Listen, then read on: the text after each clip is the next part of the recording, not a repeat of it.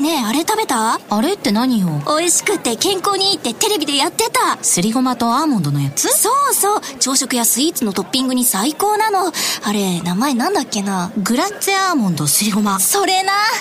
違います新生クラッシュアーモンドすりごま大好評発売中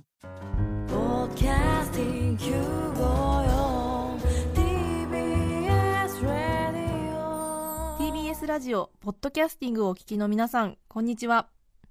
安住紳一郎の日曜天国アシスタントディレクターの刈谷陽子です日天のポッドキャスティング今日は371回目です日曜朝10時からの本放送と合わせてぜひお楽しみくださいそれでは11月2日放送分安住紳一郎の日曜天国11時からのゲストコーナーをお聞きくださいそれでは今日のゲストですジャズシンガー綾戸千恵さんですおはようございます毎度 あんた変わらんわほんまにそうですか若いわ いえいえいえ綾戸さんもお変わりなくこれ以上行きたくないもうここの辺で止めてしまいたい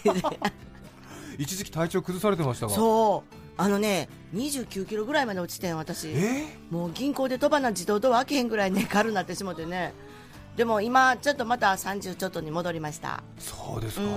んよかったものすごい仕事忙しい時期に、そうえういろいいろねこう人間って厄年とかってあるけどろえなんかこう回ってくんねんねきつい時期がねええでその後また楽しいなんねんねえそうでしょううんねこれ生きるいうこっち ゃね達観しましたわ、あのうん、世界中の人ではい一番人生でうんうんちょっと辛いなって思う時期って何歳の時ですかってアンケート取った人がいてはいそしたらうん国籍うん民族うん人種ほ性別収入問わず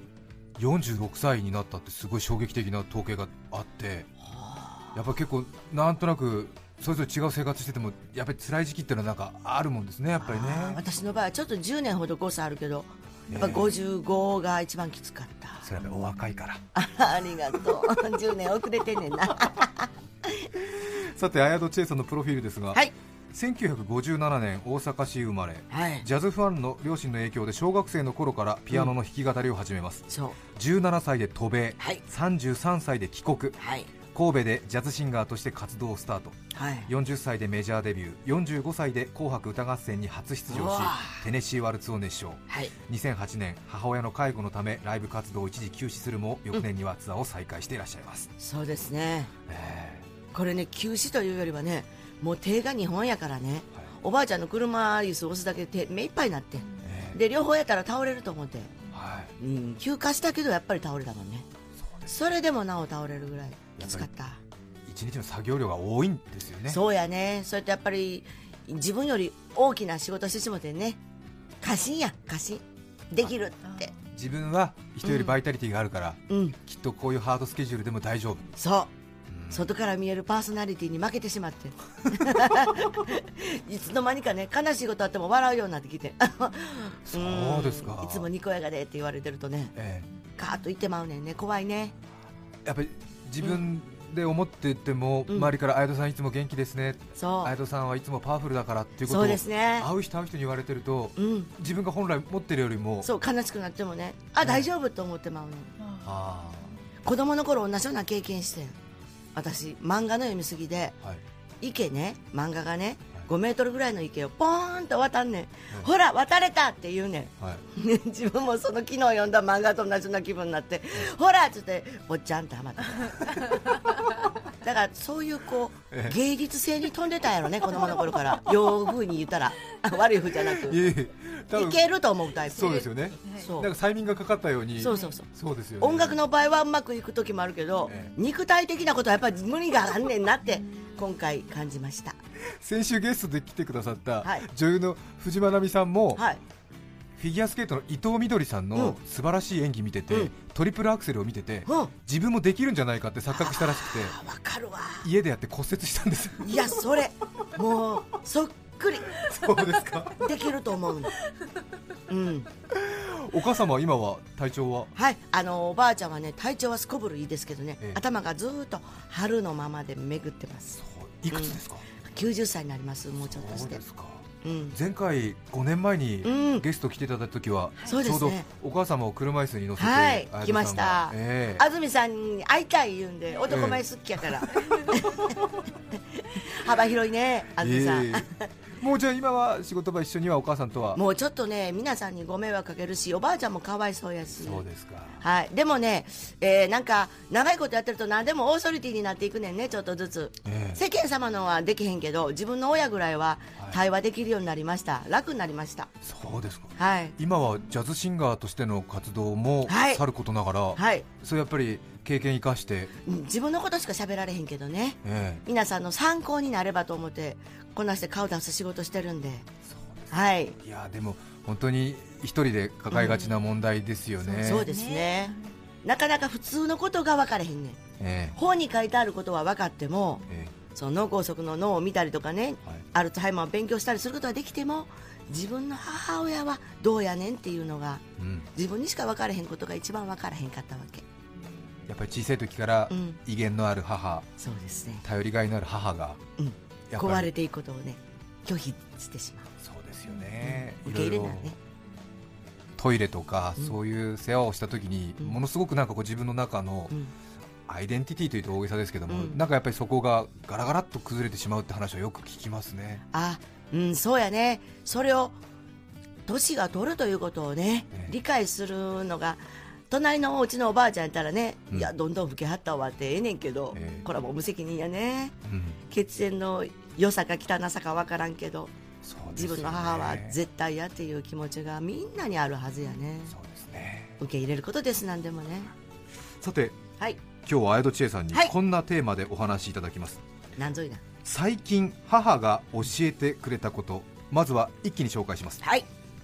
綾戸千恵さんの最近母が教えてくれたこと その1改めて私の子供時代はいその2本当の母の姿はい、その3もう一人父がいたうん、すごいなタイトルはちょっとはいセンセーショナルな、ええ女性週刊誌のような感じですけどもじゃんじゃんまでついてええる大げに、 さて90歳を超えたお母様から改めて教えてもらったことうん私の子供時代、そうええあのね母ってね昨日のことと、うん、30年40年前のこととちょっとこう一緒になってるはい時があるんですね、ええもう今そうすると昨日みたいに「あんたそういえば1年生の時の作文覚えてる?」って言うから「え何の1年生?」って感じであ小学校1年なるほど昔の話をよくふすっるとよう思にいなっ出たしのでて、うん、千恵さんが小さい時の話をそう今みたいにすんねん先週みたいに、はあうん、でなんか私は忘れてるから「あ何書いた?」って言ったらええ「あんた私呼び出し食ったやろ」から「ああせやね」って言って。へえおばあちゃんがこの先生に呼び出しくってね、あなたのね娘さんのね作文夢私の夢これはちょっとおかしいって言われていや国語的な間違いと思っててんて母ははい、国語的に何か問題があったと言葉遣いが乱暴だとか、うんうんそしたらそうじゃなく呼んでこれのどこが悪いんですか他の子供さんは夢はナイチンゲールを呼んだから看護婦とかはい、スチュワーデスとか書いてあるのに大統領が書いてあるのにあなたの娘さん見てくれえ1スルメを食べることえ2アメリカに行くこと、はい3季節外れでも冬でもスイカを食べること深夜番組を最後まで見ることとかね 書いてあるねそれからななんか6070書いてあるね項目、それを学校に提出する作文で書いたんです かうん、作文夢あるだけ書けって、しっかり書けって言われたからあるだけ全部書いてあるの過剰書きにしたんですかねうん、私はそしたら先生がね、あのこんな分居酒屋のもオーダーでもあるま いし何書いてんねんって言われて、でも母親はいや夢はねこの中全部千恵ちゃんがこうなりたいああなりたいって書いてること書いてある正直にえ嘘は書いてないえはいシナトラに会いたいとかえ全部家でも言うてることやえはいこのどこがいかんのですかえ文になってないえはいな先生文読む教えてください1年生やからましてやね6歳や7歳で夢が1個に決まるわけないでしょうと、え、みんな看護婦になったら日本中看護婦さんだらけですってとえ お母さん先生に言ったんですかうん、みんなスチュワーデスお客さんよりスチュワーデスの方が乗りますやんそうっですてよね言うたんですよね、この中の1個でもこの子がねできたらであんたやっぱりな今スルメ食べてるやんから食べれるようになったなそやな言われましたへえ面白いですね綾野さんの小さい時小学生、うん私の夢、ん作文で、うん60何個箇条書き、 そう母が何か言うたら何でも叶えたるとかねえ全部そんなこと書いてたお母ちゃんの思い通りにさせたるとかえへえいろんなこと書いてたそれをお母さんが教えてくれる思い出して思い出して、急にね、うん、夜もまあ遅までテレビ見てねえほんでもう季節外れにはこんなええもんこの冬にスイカ食べさせてもうてとかね、うん、いろんなことを言うあそうですかいやーねえ認知症になるとね昔のことを思い出していますけど、これはなんかうん不謹慎かもしれないですけど、はいなんか嬉しい時間ですね嬉しかったですねなんか母とこうトラベルしたみたいタイムトラベルしたみたいスルメを食べることって何だったんですか子供はねスルメなんかあんな酒のあてやからあかんって言われたんですよ、あうん、ちょっと消化に悪そうだしそう、ね寝る前に食べたらいかんって言って、母親はね、父親と深夜番組見ながら、ウイスキー飲んでなるスほどルメ食べてますやん。ええええ匂いしてくるんですよ。あれが食べとうてしゃあなかった 夜に。夜食べたら明日朝起きられへんから、あかんって言われてね。牛乳飲んで寝かされてたからえ、ええなあ、あの透き通った茶色い琥珀の飲み物とかいろいろ思ってね、あ確かに夢でした。そう大人全てがあれですよね夜食べてるものってものすごく興味あるんですよね、そうですねなんか燻製とか美味しそうそう。にねで食べもてたそりのして夢70項目のうち40ぐらいもう制覇したもんアメリカ行ったし、はい、うん、外人とキスしたいとかね、あんなこと書いてるね小学生の時にええ書いてるんですか、書いてる映画見てね、なんかこうなんかええなキスシーンとか思って、でもそれ先生ちょっと心配しますよ小学校1年生ですよね、うん外国人とキスしたいって書いたんですかうん、夢忘れてますよねポール・ニューマンとしたかってそうへえいうことを書いてでもやっぱりやっぱり母はその家その家にあるから、ええこれを認めへんいうのは、うん狭い先生やなでもそんなとこで喧嘩せんでもええでとかって言われてねあー素晴らしいまたでもお母さんがその60いくつの箇条書きのうんたくさん覚えてるってのはすご覚いえでてすくねれてましたねええあんたは言うたでお母ちゃんに何でもしたるてでそれがね道歩いてる時にね車椅子を押した時にはい雨降ってきたんですよはい「え傘ないわ!」って言うたら母が「傘はないけどタクシー乗る金はある」言う てねあんたテネシーで儲けたから車乗せてって言われてねしっかりしてますねああ素晴らしいと思いましたえこの気品たそうですねあある言葉ええ品格ですねそしてそのタイミングと はい、傘はないけど銭はある言ってね、タクシー乗らせていただきました。そうですかうん、ちょっと本当にもうあの はい。そのタイミングと言はい葉の並べ方でもうなんか何も言えなくなりますよねそうでしょええ参りましたって感じです親はやっぱりね、認知になっても偉いなと思って、超えられてません、私まだ。そうですよねはい。でちえちゃん小さい時にはいお母さんの言うこと何でも叶えてあげるって言ったんです作文に書いてたよねっていうことをうんうん計算してかそう計算せずにかふっと思ったんやろね。もう自由な今扉やから頭。えこれが認知やねんっていうのもありました。忘れてしまう、消えてしまういうのもあるけどえ、立てなくなるとかね、トイレに行けなくなるもあるけど、自由に引き出しがポッと出てくるんだよえね。そうですねフリーですよ、フリータイム。 さて最近お母さんが教えてくれたこと2つ目本当の母の姿あはいあの子供ってずっと親が大人になってから会うてるでしょ、はい子供時代の親知りませんよね、そやから立派な親しか知らんのですよそうでで,、私子供の頃からアメリカ行きたいと、ええまあ、17歳の東米、はい当時360円の頃にねアメリカ行くなんてまあなかった話でそうですよねまましだてやね娘を自由化なってないんですよねそうですそうです、ええそんな頃にねあのアメリカ行けるなんてお前の親放任やなとかあの頃ちょうどハニ先生の本で放任とかいろいろ流行った頃でね、えで、えー放任主義でかっこええな羨ましいわ俺とかなんかな百貨店行くだけでもあかんっていいよねお母ちゃんとかってこうみんなね、心配やから、ええでも私の親は偉いんか放任なのかとにかく人が羨むお母さんやねんなとえうん何があってもちゃんと対処してくれるし喋ってくれるし、自由裁量与えられうてんるし、、頭ごなしにあかんはなかったから、と思ってたんですよ、はいところがちょっと前1年ちょっと前にえ急に私の腕を掴んで痛いほどえ「なんでアメリカ行ったんや!」って泣き出したんですえあんたアメリカ行ったやろどんだけ心配したかお母ちゃん怖かったか死ぬかと思った思った、あおって言われましたそれが当時のお母さんの本当の気持ち気だった持んですねち私ね母親ってどんどん体が曲がって重たいお母さんっていう鎧兜をね、えもう着れなくなって重たくなって脱ぎ捨てていくんよ道にね、そんであの時行かしてくれたんはす隣の家の子が羨むスーパーお母ちゃんではなくみんなのお母さんと同じ娘を出したなかったでも出したったという我が身を切って出してくれてんなと私も息子の言うこと何でも聞いてやらないかんってそれは千恵さんは全くこれまで、でもスーパー母ちゃんで生かしてくれたアメリカのことをよく分かっててはい、かっこええ放任主義なええ新しいタイプの母親へと思ってたんです一度も聞いたことがなかったんですねほんまに弱かったんです普通にお母ちゃんやったんですそうですか、ほんまやったら行ったらあかんアメリカ怖いとこやって言う人やのにええよってうん、生かしてくれたから私今になってその強姦魔が来たら強姦させろとか、はいお腹空いたらリンゴ盗んででも食べなさいってえ生きて帰ってこいって言った母の言葉がええその軽くないなと思ってえそうですね、漫才にならない漫才のネタにならないなとええ親身で生きて帰ってくれて本気やってんなとうん、感謝しましたね努力にそしてその話を聞かなかったら千恵さんは本当に多分、ただそういう大きなやり方をした、えね、なんかこう戦争終わってから GHQ の通訳したとかも聞いてたから、えはい、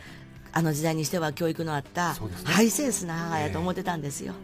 すごく理解があってそうじゃなかたらもう母親は全員一緒そうです可愛い可愛い子供ええ旅させたない初めて可愛い子には旅させろっていう言葉の意味が分かった、そうですか、うん私そんな親に負けたらあかんと思ってええ息子縛らんようにと、それは親から来た教訓ですね確かに自分の親も親という鎧を脱ぐと違う一面持っててそれに気づく時もうん来る人もいるんですねいてるそうですね東京へ行かんとってくれ大学近いところにいてくれって親が言うたら、ええその気持ちやねんそれも分かってあげなあかんそうですね、さあそして、はい最近お母さんが教えてくれたことはい最後おしまいはもう一人父がいたこれはというか、ええ私がお父さんと思ってた方は育ての父でございましてそれは全くこれまで私知りませんでしたそうですかええそれで言うとかなあかん私言わんかったら中国へ行くって母が言ってなんやろう思ってはいあんたに本当のお父さんがおる言うからあちょっとなんか昨日なんかサスペンスのテレビでもドラマでも見たんかなと思ったんちでょっすとよこう混乱して混乱してるのかなと、えで父親はねエルビス・プレスリーやぐらい言うんかなえ思ってたら、はいえ親戚の家に聞きに行ったら、はいほんまに知ってたんですみんな知らんの私だけでしたえそうですか口固くみんな言わなかったんですまあそれはでもきっとそういうふうに母が口止めしてたことそうですねびっくりしましたいやそれはびっくりというかもうちょっと2鳥肌立ちましたそれで呆然としますね私ちょっと一人でできなかったんで、はいあの BS さんとこのええテレビの友達がいたんで、はいそこに頼んで探すというのドキュメンタリーをやってもらったんですねノンフィクション番組を、ええそれで1日目の 時にもう分かったんですよすぐに分かったんですかその大体あのまあ探して探して探して分かるとかでしょ、え 1日目のロケで親戚の口から「この人や」って出たんですもうどこどこのみん誰な々知さっんてでるすもう亡くなってましたけどああそうですかでこの人には名がおって大阪のなんとかさんやって言われてひろこちゃんって言われた時え私は近所のお姉ちゃんや思ってたそれがいとこやったはあ、じゃあいわゆる、実の父親は結構近いところにいたんですね1歳までああそう私の子守りをしてたんです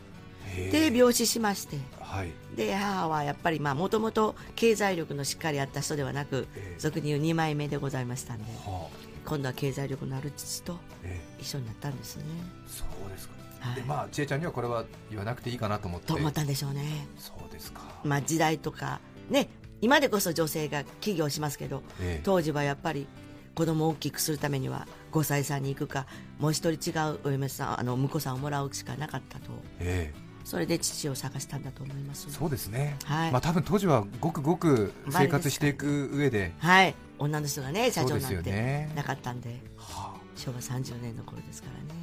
ただこういうことをお母さんから教えてもらう日が、来るとは思いませんでした私はよく言ってくれたと思いましたえでも最初言われた日はね探す気なかったんですよもうこんな年やしええよと、はいそれよりねよくしてくれたんですよ育ての父が、そうですすよっねごいもうねピアノは買うてくれるし、えでもね一回だけこんな話をしたことがあるこれはもうあんたのプロデューサーにも誰も言うてないねんえけえど、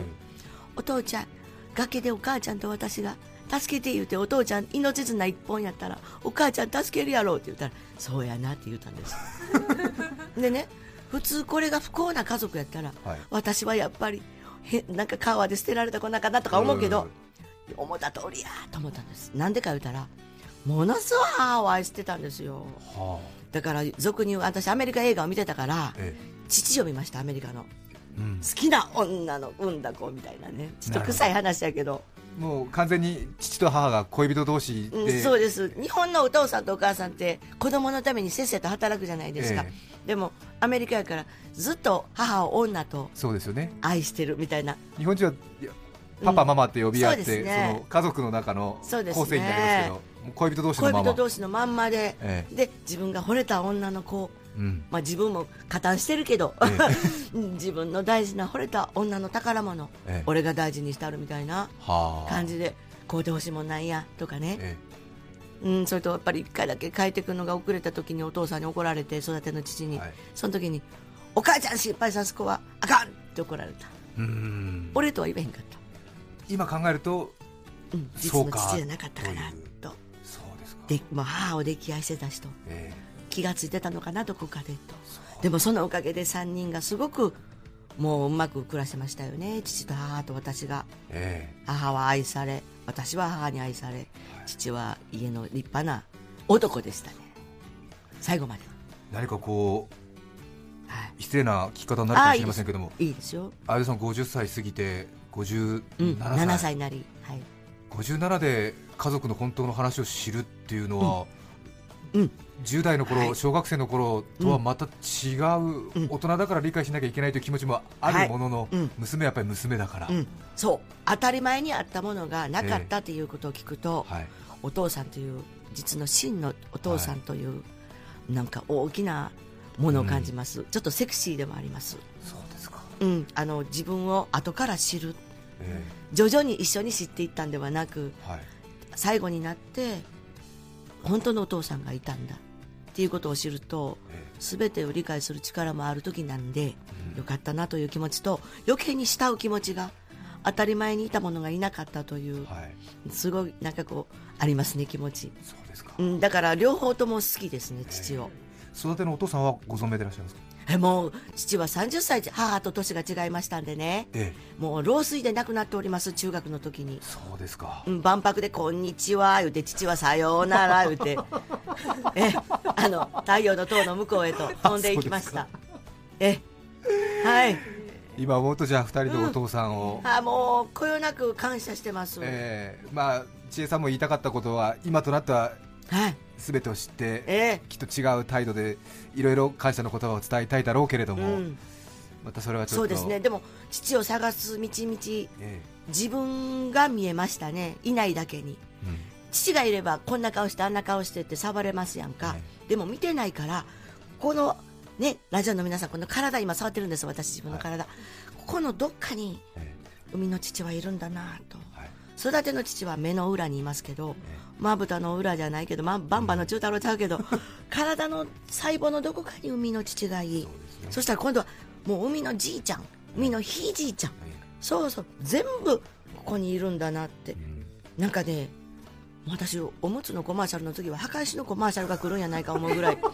うお墓の大事さがええ分かったというか先祖へはいずっとつながっていく、もう息子も一緒でしたそうですか僕のあの写真誰って九州の家帰ってね、えあれ誰坂本龍馬違う違うあんたのひいひいじいさんやって言うて、え子供にはもう坂本龍馬にしか見えへん写真えがはいひいひいじいさんこれ何家の家紋すっげえロイヤルファミリーとか言って まあ先祖を知るいうことはこういうことやなと、我が人生を知りましたそうですかさあそして、はい、そんなお父さんの話を聞いたということもあり、はい歌いたいはい、歌ができてそうですアルバムを作ったというそうで、す勇気がいっぱい出ましてね怖ないと、死んだ父がおるとええ育ての父も母もおるとえそしたらお客さんもおるここで自分の感じたことを作ろうと思って「ピクチャーイナフレームというアルバムを作ったんですえそうですか父の背中の写真が残ってたんではい、背中の写真が喋りましたねフレームに入れてくれとはあ心のフレームにええええこと言いましたろそれは実のお父さんの後ろ姿がそうです千恵さんに顔が見えへんだけに余計に頭の中に描かれるんですね実のお父さんのお顔は見てないんですか覚えてないんですよ一切ですもん写真は写真がツーショットがあったんですよ、そのはいツーショットは向かい合ってて父の背中ですでも若い時の父の写真は出てきましたよいとこのところから、ええでも父親になる前の写真ですからそうですか父の写真は知らないですそんなうんお父さんの後ろ姿の写真を見て、曲がトム・ウェイツの曲が「ものすごくピクチャーのフレーム」という曲が頭に浮かんでこれをタイトルにしてアルバムを作ろうとそうですか初めての思いですね今までの中ではい、さあそれではアルバムはい「ピクチャー・インナー・フレーム」の中から「ピクチャー・インナー・フレーム」お聴きいただきます11月2日放送分安住紳一郎の日曜天国ゲストコーナーをお聞きいただいています著作権使用許諾申請をしていないためリクエスト曲は配信できません引き続きゲストコーナーをお楽しみください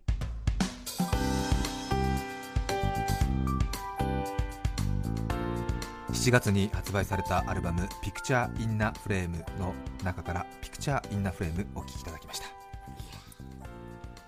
た改めまして今日はゲストにジャズシンガー綾戸千恵さんをお迎えしています、綾戸千恵さんのソロコンサートのお知らせあんた喋れるかです泣いてたやろさっきすいませんお話聞いて、ありがとうも本当にはいすみません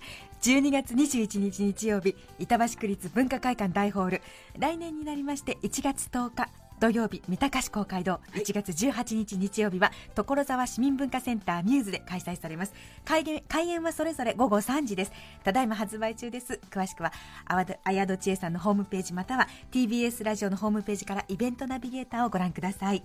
12月21日に板橋1月10日に三鷹1月18日が所沢とはい続きますねあんさんらも来なはれありがとうございますもうこの女装がね泣いてはんねん安住さん喋ってる間嬉しいわで、えー中澤さんもお母さんになりましたからね あそうかねえ余計来るなありがとうございます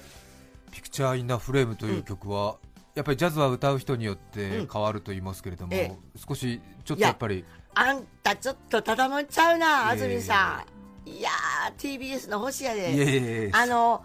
そうそう更新曲みたいですね、言うたやそろう。ですね私が歌うとそのつもりやってん。やっぱりお父さんのそんな曲やないねん。はいジャンルはね、ええポップスやねん。はいせやけど、トム・ウェイツやから。はいせやけど、私は父を葬式してないから、覚えてないから。はい心の中で葬式したんや。ようわかるい。え感性が素晴らしい。いやあの聞いてる人ほとんどそう思いますよあそうか。え私が変なんか。いやいや、いあやんいたやほでんもやまっ素ぱ晴りらしい。あのお話聞いた後やっぱり聞くとああ綾戸さんの亡くなった実のお父さんへうのん。思い、はい。送りたいという気持ちですねありがとう実のお父さんはごめんなさい立ち入った話していいよ仕事は何やってたんですか歌舞伎役者旅に旅に回る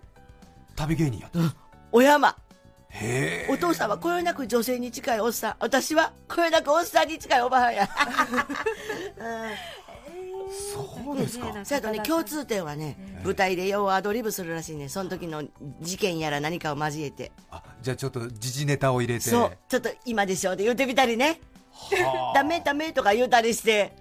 それでお客さんそうサービス精神それでも綾戸さんの今のコンサートのスタイルじゃないですかねどっか毛穴に入ってんねん父親の意識がそれでお母さんと育てのお父さんにあジャズを教えてもらってそうですさかもう育ての父に品をもらって、はい海の父にこの ね根から湧き出るこの芸人根性というか、私自分でアーティストってあんまり言いたないねんいやいやでもやっこぱっりから来てたんやジャズシンガーでうん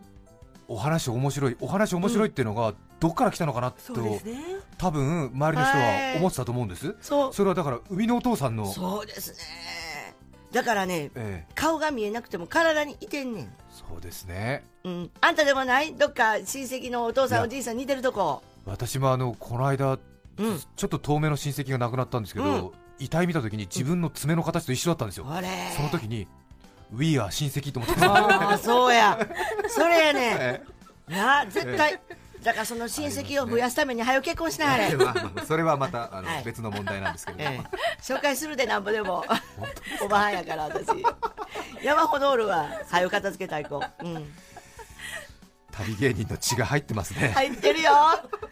いやって感じ本当ですねうん掛け声かけてちょうだいコンサート皆さん来て本日はゲストにジャズシンガー綾戸千恵さんをお迎えしましたありがとうございましたこっちこそお気に11月2日放送分安住紳一郎の日曜天国ゲストコーナーをお聞きいただきましたそれでは今日はこの辺で失礼します安住紳一郎のポッドキャスト天国明日11月3日は文化の日文化住宅文化鍋文化包丁文化勲章浜松町から赤坂へそれがあなたの文化革命お聞きの放送は 954TBS ラジオですさて来週11月9日の安住紳一郎の日曜天国メッセージテーマは「お菓子と私」それでは来週も日曜朝10時 TBS ラジオ954でお会いしましょうさようなら安住紳一郎の「ポッドキャスト天国」これはあくまで試供品皆まで語れぬポッドキャストぜひ本放送を聞きなされ TBS ラジオ954 「ポッ